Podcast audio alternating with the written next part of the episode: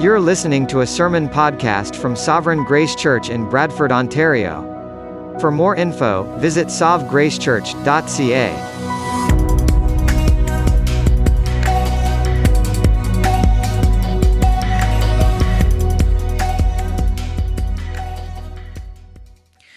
Well, I invite you to open your Bibles to 1 Timothy chapter 6 as we continue our series in this letter called Gospel Culture in God's Household. 1 Timothy chapter 6. One of my family's favorite movies of all time is the 2017 film The Greatest Showman. This musical drama was inspired by the story of P.T. Barnum, the 19th century creator of the circus that would later be known as the greatest show on earth, hosted by the Ringling Brothers and Barnum and Bailey. Uh, as I was researching that, it turns out that the last show of the greatest show on earth was in 2017. They have since closed down. So I guess the greatest show no longer exists. Well, this film is many things. It's a story about a poor boy uh, who went from rags to riches through his hard work and determination. It's a, a story about how everyone should be treated with dignity, no matter uh, who they are or what they look like. Uh, but most of all, at least in my opinion, it's a story about contentment. It's a story about contentment and uh, the harm that is caused when we ignore contentment. Mr. Barnum is a man who has what you could say the best things in life. He has a loving wife who happily left her family wealth to marry him. He has two beautiful daughters who are, who are full of wonder and imagination. He has friends who genuinely care for him, those whom he has met and recruited into his circus over the years. But none of it is enough. None of it's enough. He needs a bigger house. He needs to make more money. He needs to make his circus an even bigger success than it already is. Indeed, one of the songs in the middle of the song is titled Never Enough. And uh, the main verse in that song says, All the shine of a thousand spotlights, all the stars we steal from the night sky will never be enough. Never be enough. Towers of gold are still too little.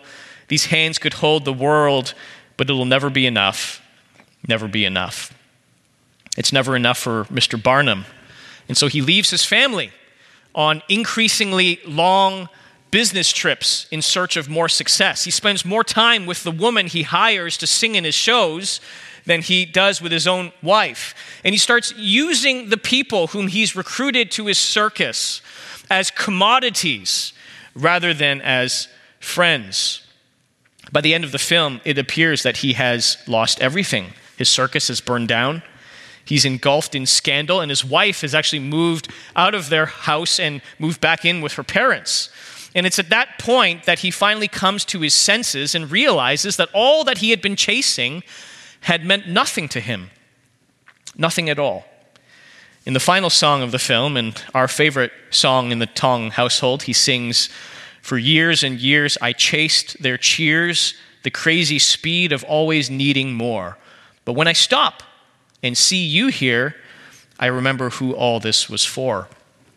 He realizes that he had been focusing so much on the what, on his wealth and success and his fame, that he had forgotten all about the who his family and his friends. And so he seeks them out. He, he asks for their forgiveness. He makes them, things right with them, and he learns to be content. Well, contentment is a rare quality, but it is an essential one because discontentment is dangerous, and it is illustrated by the greatest showman. Uh, discontentment hurts us, and it hurts those around us. Contentment is so important that the Puritan pastor Jeremiah Burroughs wrote an entire book on it, and he titled it The Rare Jewel of Christian Contentment.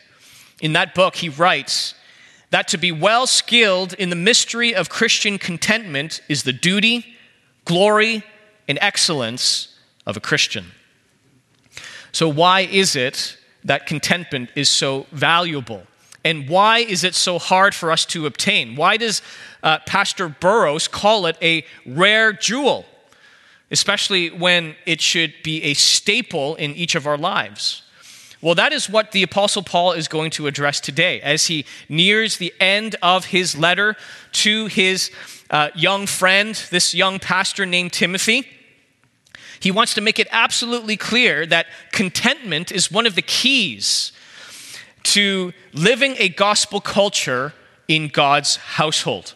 And it is a lesson that we would do well to learn as well. So let me begin reading 1 Timothy chapter 6. I'll begin in the second half of verse 2, and I will read to the end of verse 10. This is the word of the Lord. Teach and urge these things. If anyone teaches a different doctrine, it does not agree with the sound words of our Lord Jesus Christ and the teaching that accords with godliness, he is puffed up with conceit and understands nothing. He has an unhealthy craving for controversy and for quarrels about words, which produce envy, dissension, slander, evil suspicions, and constant friction among people who are depraved in mind and deprived of the truth, imagining that godliness is a means of gain. But godliness with contentment is great gain.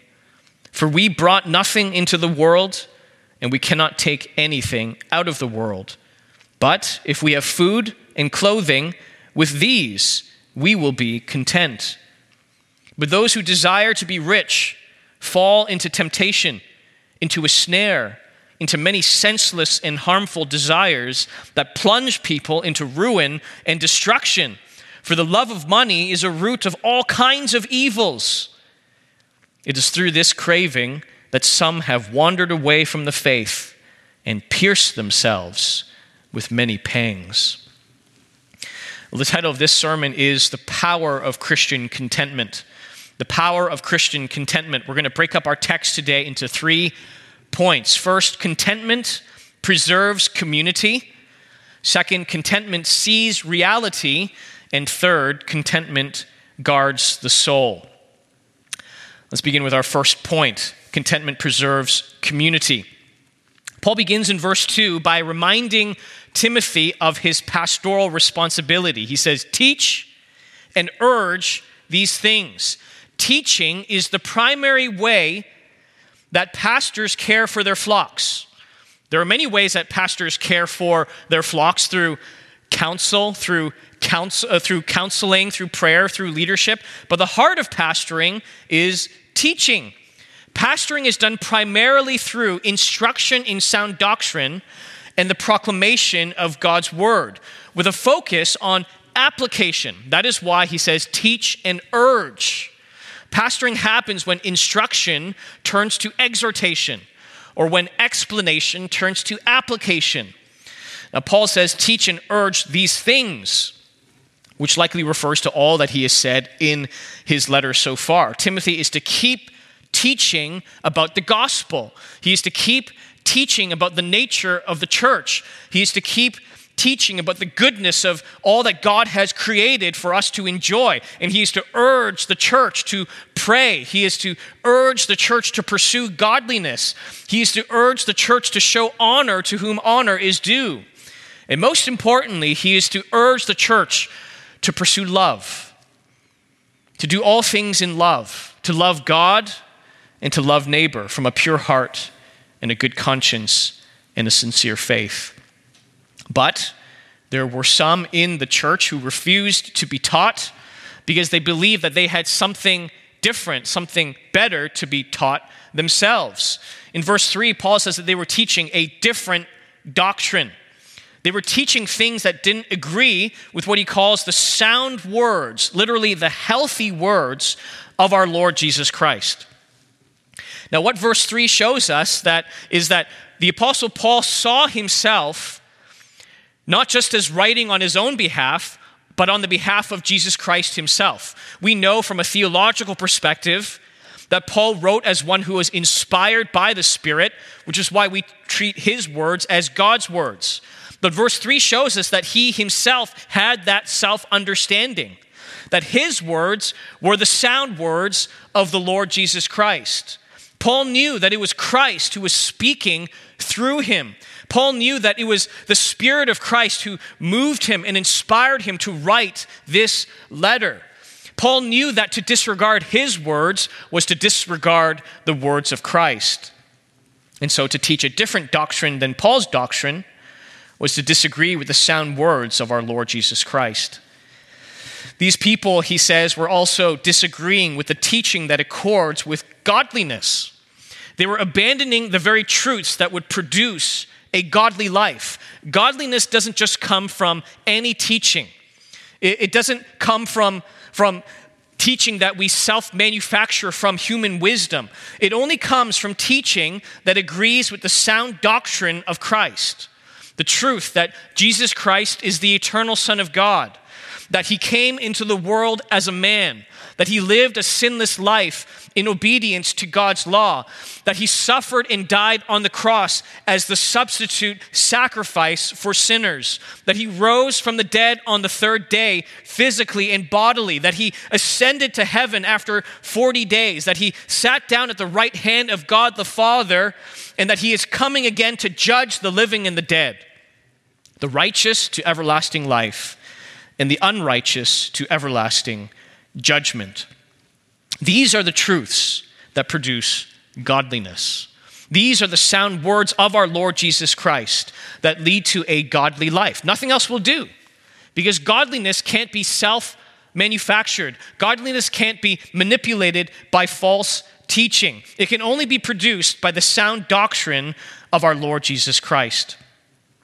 Now, Paul goes on to explain why these teachers were teaching a different doctrine. In verse 4, he says that they were puffed up with conceit and they understand nothing. Paul knows that this isn't just a matter of theological disagreement.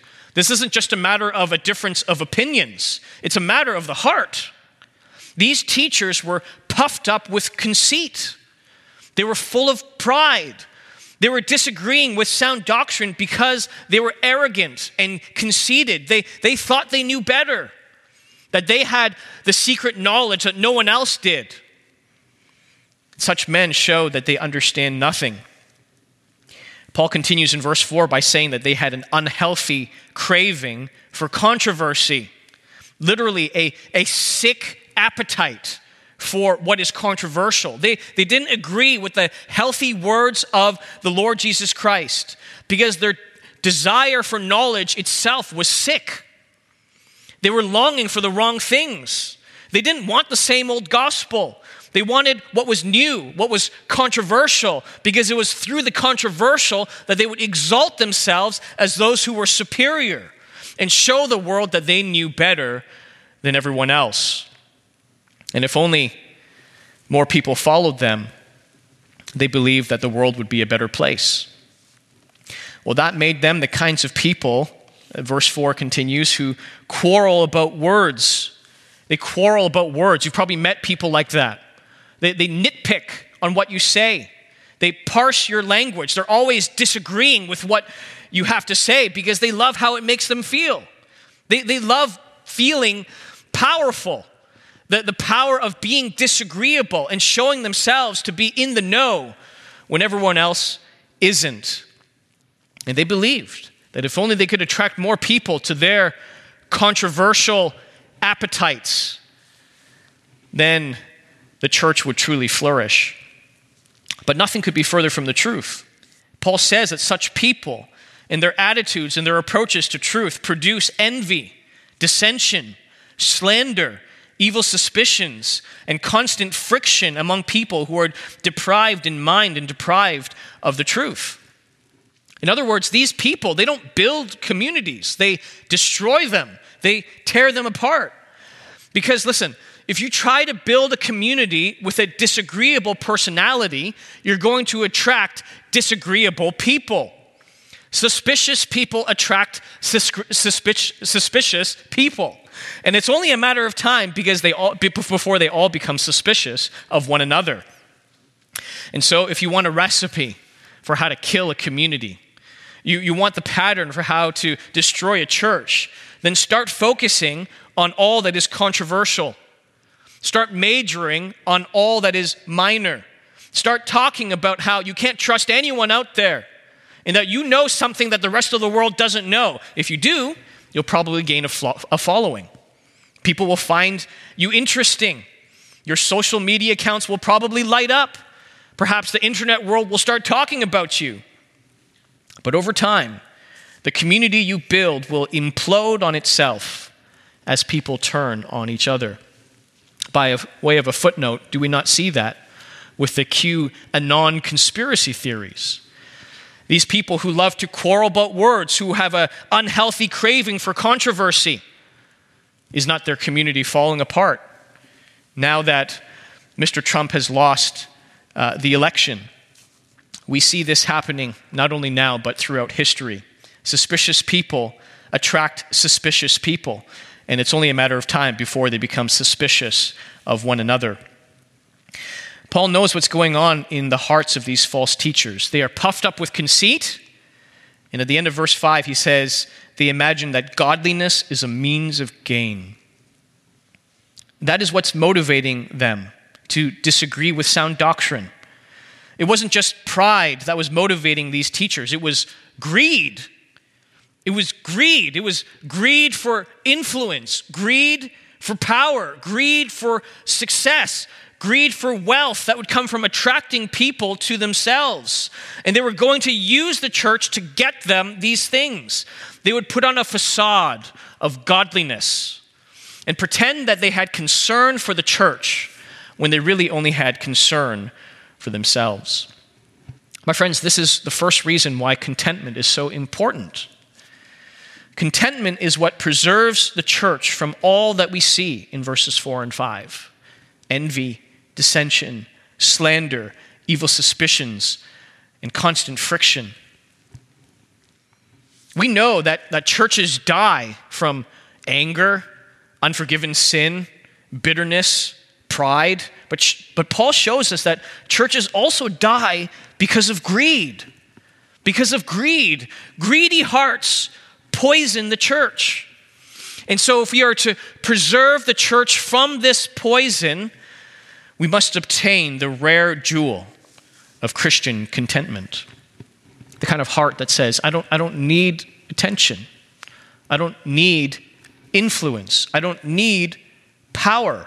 I don't need people to follow me for me to feel significant. I don't need the controversial. All I need, all I need is found in Christ and in Christ alone, in Christ's church, in Christ's word, in the person of Jesus Christ. All I need are the sound words of the Lord Jesus Christ and the teaching that accords with godliness. Contentment preserves community. Contentment preserves the church. But, but what is contentment and where does it come from? How do we pursue this rare jewel? Where do we find it? Well, this leads to our second point. Contentment sees reality. Jeremiah Burroughs defines contentment as follows He says, Christian contentment is that sweet, inward, quiet, gracious frame of spirit which freely submits to and delights in God's wise and fatherly disposal in every condition. That is so helpful. And uh, isn't it challenging? It's not challenging because uh, submitting to God is is difficult. That, that's easy, at least when it comes to the easy times in our lives, when, when life is unfolding the way that we want it to. Uh, this, this definition, this, this picture of Christian contentment is so difficult because of those last two words. That we freely submit to and delight in God's wise and follow fatherly disposal in every condition. In every condition. Not just when life is good, not just when life is pleasant, but when life is hard when life is painful, when life is not unfolding the way that you thought it would. That is what makes contentment a rare jewel. Paul shows us the value of this contentment in verse 6 in what you could say is one of the most memorable verses in the New Testament. He writes, Godliness with contentment is great gain. Godliness with contentment is great gain. And he contrasts that with what the false teachers were saying they were saying godliness is a means of gain. Godliness plus wealth is gain. Godliness plus power is gain. Godliness plus influence is gain. But Paul says godliness plus nothing is great gain. You don't need anything else than godliness to be happy. All you need is to see the godliness that we have in Christ with a heart that is full of contentment, and you already have great gain. There is no risk involved in this investment. You are guaranteed to have the great gain that God promises in His Word. That's the difference that contentment makes. It makes us realize that we don't need anything but Christ and the godly life that He offers us to be happy. It makes us realize that what Jesus has done to die on the cross for our sins, what Jesus has done to sa- suffer the wrath of God against us as our substitute, what Jesus is doing in our lives by his Spirit to make us godly, that is enough. That is enough. We don't need power or prosperity. We don't need to leave a lasting legacy that the world will talk about for generations. Christ is enough. The godliness that he gives us is already great gain. And Paul helps us grasp this by citing this familiar biblical principle in verse 7. He writes, For we brought nothing into the world, and we cannot take anything out of the world. This isn't Paul's original material. This is the wisdom of Ecclesiastes, which we read earlier in our service. Ecclesiastes chapter 5 As he came from his mother's womb, he shall go again. This is the wisdom of Job, who wrote, Naked I came from my mother's womb, and naked shall I return. And now we see that it is the wisdom of Christ himself who spoke through his servant Paul that we brought nothing into the world and we cannot take anything out of the world. You know, when someone wealthy dies, people often have back corner discussions, whispers, and they ask, Well, how much did he leave behind? Well, the answer every time is everything. Everything. It doesn't matter if they were bankrupt or billionaires, everyone leaves everything behind. People can try all they want to bring their treasures from this world into the next like the ancient pharaohs who loaded up their pyramids, their catacombs with treasures and servants. They buried themselves with their wives with the hope that they would carry all that to the afterlife. You can't take anything with you. You will leave this world in the same way that you entered it, with nothing. Well, if that is true, then why would we put our hope in what will ultimately become nothing? Because that's what greed promises you. Greed promise you, promises you a whole lot of comfort, success, and recognition in this world that ultimately becomes nothing. Greed is a craving for a vapor in the wind. Greed is a pointless attempt to try to build and to sink down our roots into a world that is passing away. But godliness, godliness is something else. Godliness, as Paul told us in chapter 4, has value in every way, holding promise both in this life and also the life to come. Godliness never fades away. Godliness can never be taken from us. Godliness has lasting value both in this life and in the life to come. The more we realize this, the more we will become content. Contentment comes from, from seeing reality as it truly is. It comes from the ability to discern what truly matters, what truly lasts, from all that is fading away. Contentment comes from being able to see that the kingdoms that we build in this world are nothing but sand castles that will wash away on the shores of time. But godliness will last forever. When contentment sees reality as it truly is, verse 8 becomes possible. But if we have food and clothing, with these we will be content. We will be content if we have the basic necessities of life. And so, do you have food and clothing? Do you have food and clothing? But then you can be content. Though you don't have the job that you want, though you don't have the time with the friends that you want, if you have food and clothing, you can be content. If you have Christ, you can have that sweet, inward, quiet, gracious frame of spirit, spirit which freely submits to and delights in God's wise and fatherly disposal in every condition. Every condition. Whether we have the freedom of living in a non pandemic world or whether we live in a lockdown, we can delight in God's wise and fatherly disposal in every condition if Jesus is your greatest treasure. And so, come to Jesus. Receive his grace and forgiveness, and you will find the rest of a contented soul. Now, contentment is so important that Paul finds it necessary to add a second warning about the dangers of neglecting it, and that leads to our final point contentment guards the soul. Look at verse 9. But those who desire to be rich fall into temptation, into a snare, into many senseless and harmful desires that plunge people into ruin and destruction. Now, let's begin first by addressing what this verse does not say. This verse does not say that having wealth is wrong. We know that because later in chapter 6, Paul will actually address the wealthy Christians in Timothy's church. He says, As for the rich in this present age, well, what does he say? Does he rebuke them for having wasted their lives in the pursuit of wealth or the accumulation of wealth? No, he, he says, Charge them not to be haughty, but to be rich in good works. He doesn't rebuke them. Instead, he, he, he exhorts them to have the right view of their wealth so that they would use it as stewards of what God has entrusted to them. Having wealth isn't a sin.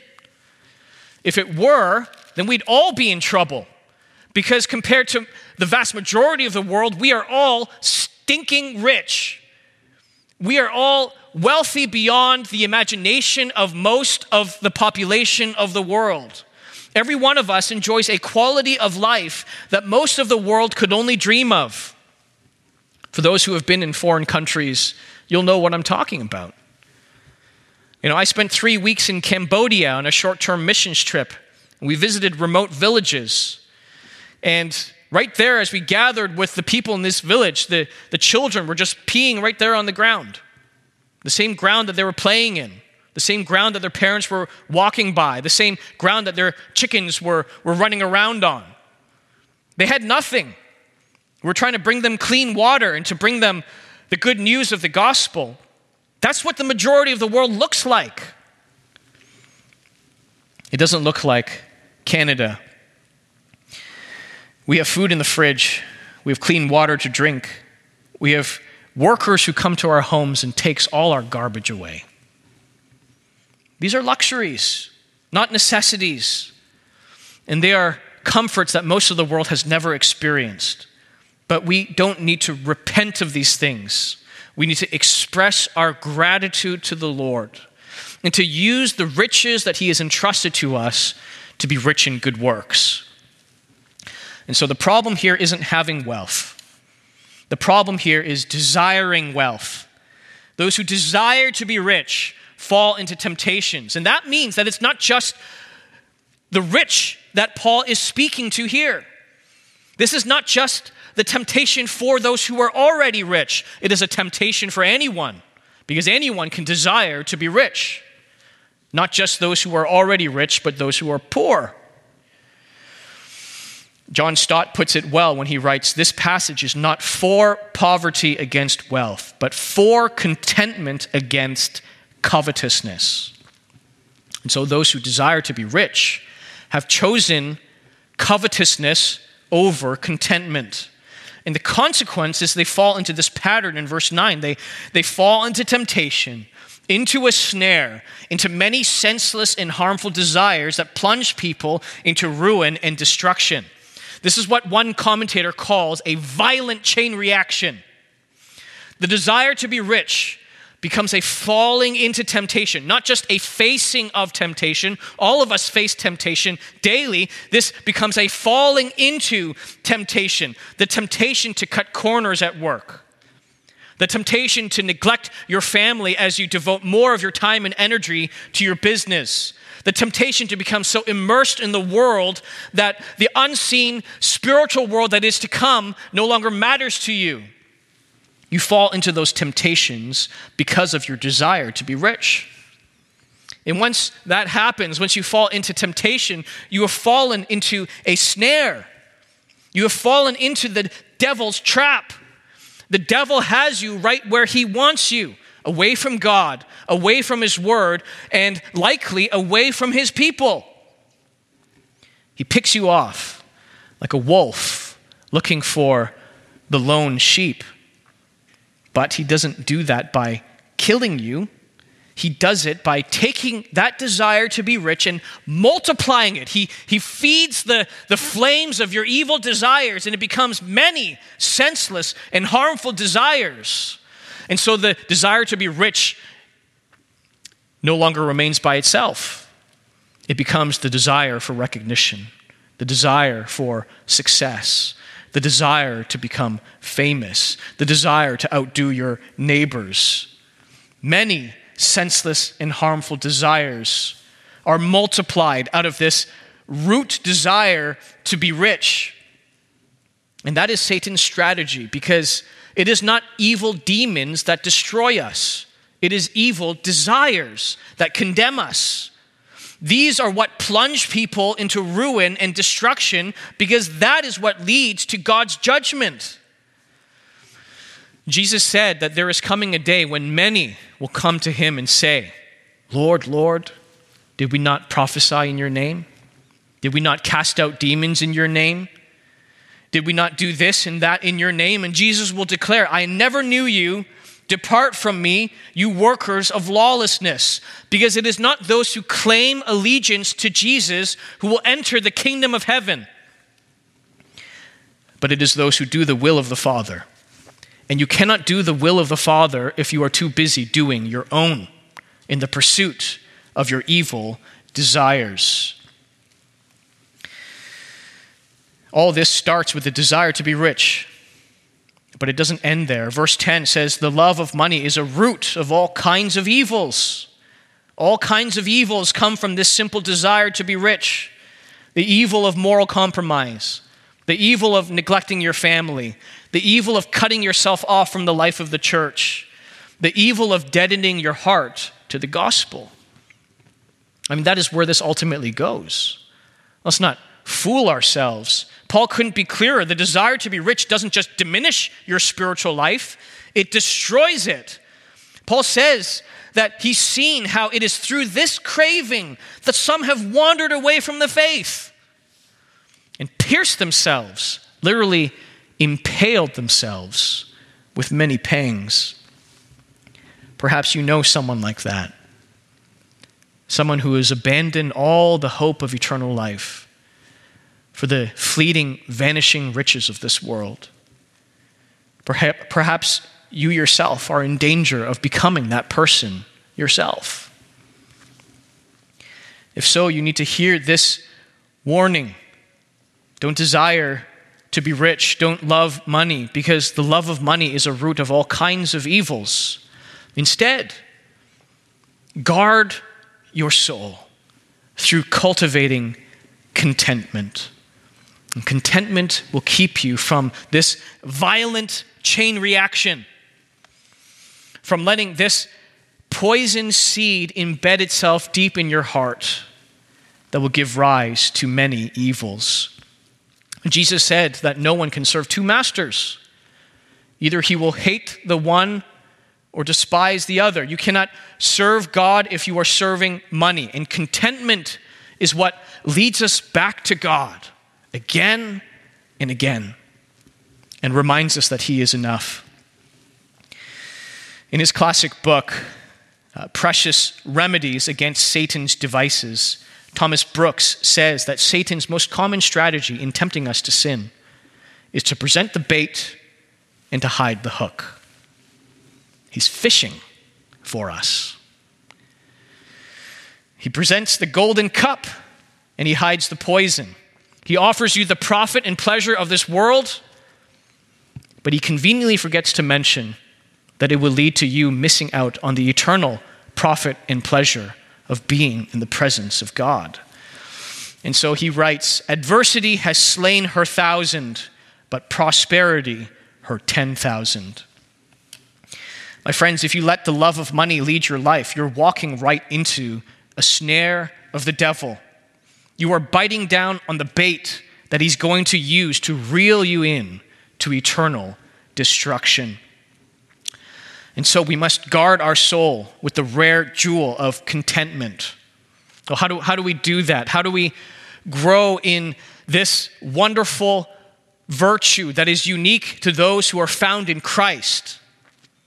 Well, you must meditate deeply on this truth that you brought nothing into the world and you can't take anything out of it. This is the grace of remembering that we will die. Remember that you must die. That was the watchword of the medieval Christians memento mori. Remember that you must die. And when you die, you will face your Maker, not with the business that you built, not with the wealth that you accumulated, but the godliness that you have received by grace through faith in Christ. You must remember that you have every spiritual blessing in Christ. You're already rich in every way that matters. You have the forgiveness of sins. You have adoption as God's beloved children. You have eternal life. What could possibly compare to the deep and full and satisfying riches that we have in Christ? Wealth will make you more comfortable in this life. It will. It will lessen your suffering. It will give you more recognition, but it will not make you happier. Less suffering does not mean more happiness. Less suffering just means less suffering. More happiness, if we are to find happiness that truly lasts, happiness that truly satisfies, satisfies, it is only found in Christ. And so, when you think about wealth, when you start to develop or to feed the growing desire for riches and wealth in your heart, then don't just think about what you're going to gain, think about what you're going to lose. In his commentary on 1 Timothy, Philip Ryken wisely writes Discontent is life's burglar. It robs every other experience of its God given joy. Someone who is discontent is always operating at a loss. Remember that. You might think that godliness is a means of gain, that wealth will finally make you happy. Well, if the wealth that you already have hasn't made you happy now, what makes you think that the wealth that you will have then will satisfy? Are you operating at a loss because of discontentment? Are you constantly trying to shake this feeling that life isn't enough? That if you only had that, that one thing that remains out of your grasp, that career, that job, that salary, that appearance, that recognition, then, then everything would be fine, then don't be deceived. Don't bite the bait. Because if you're not satisfied now, you will not be satisfied then. The only thing that will satisfy is Christ not wealth, not riches, not, not the whole world. Only Christ will satisfy. And that is why contentment is so valuable, my friends. That is why it is a rare jewel, because it reveals to us just how much we have in Christ and just how much we risk giving up if we would pursue the riches and wealth of this world. Contentment shows us that godliness is enough. The godliness of justification, the godliness of sanctification, they are enough for us. So that if we have food and clothing, we will be content. We will be content. Godliness with contentment is great gain. And so let us continue, my friends, my brothers, my sisters, to pursue godliness. Let us pursue contentment to the glory of God. Let's pray.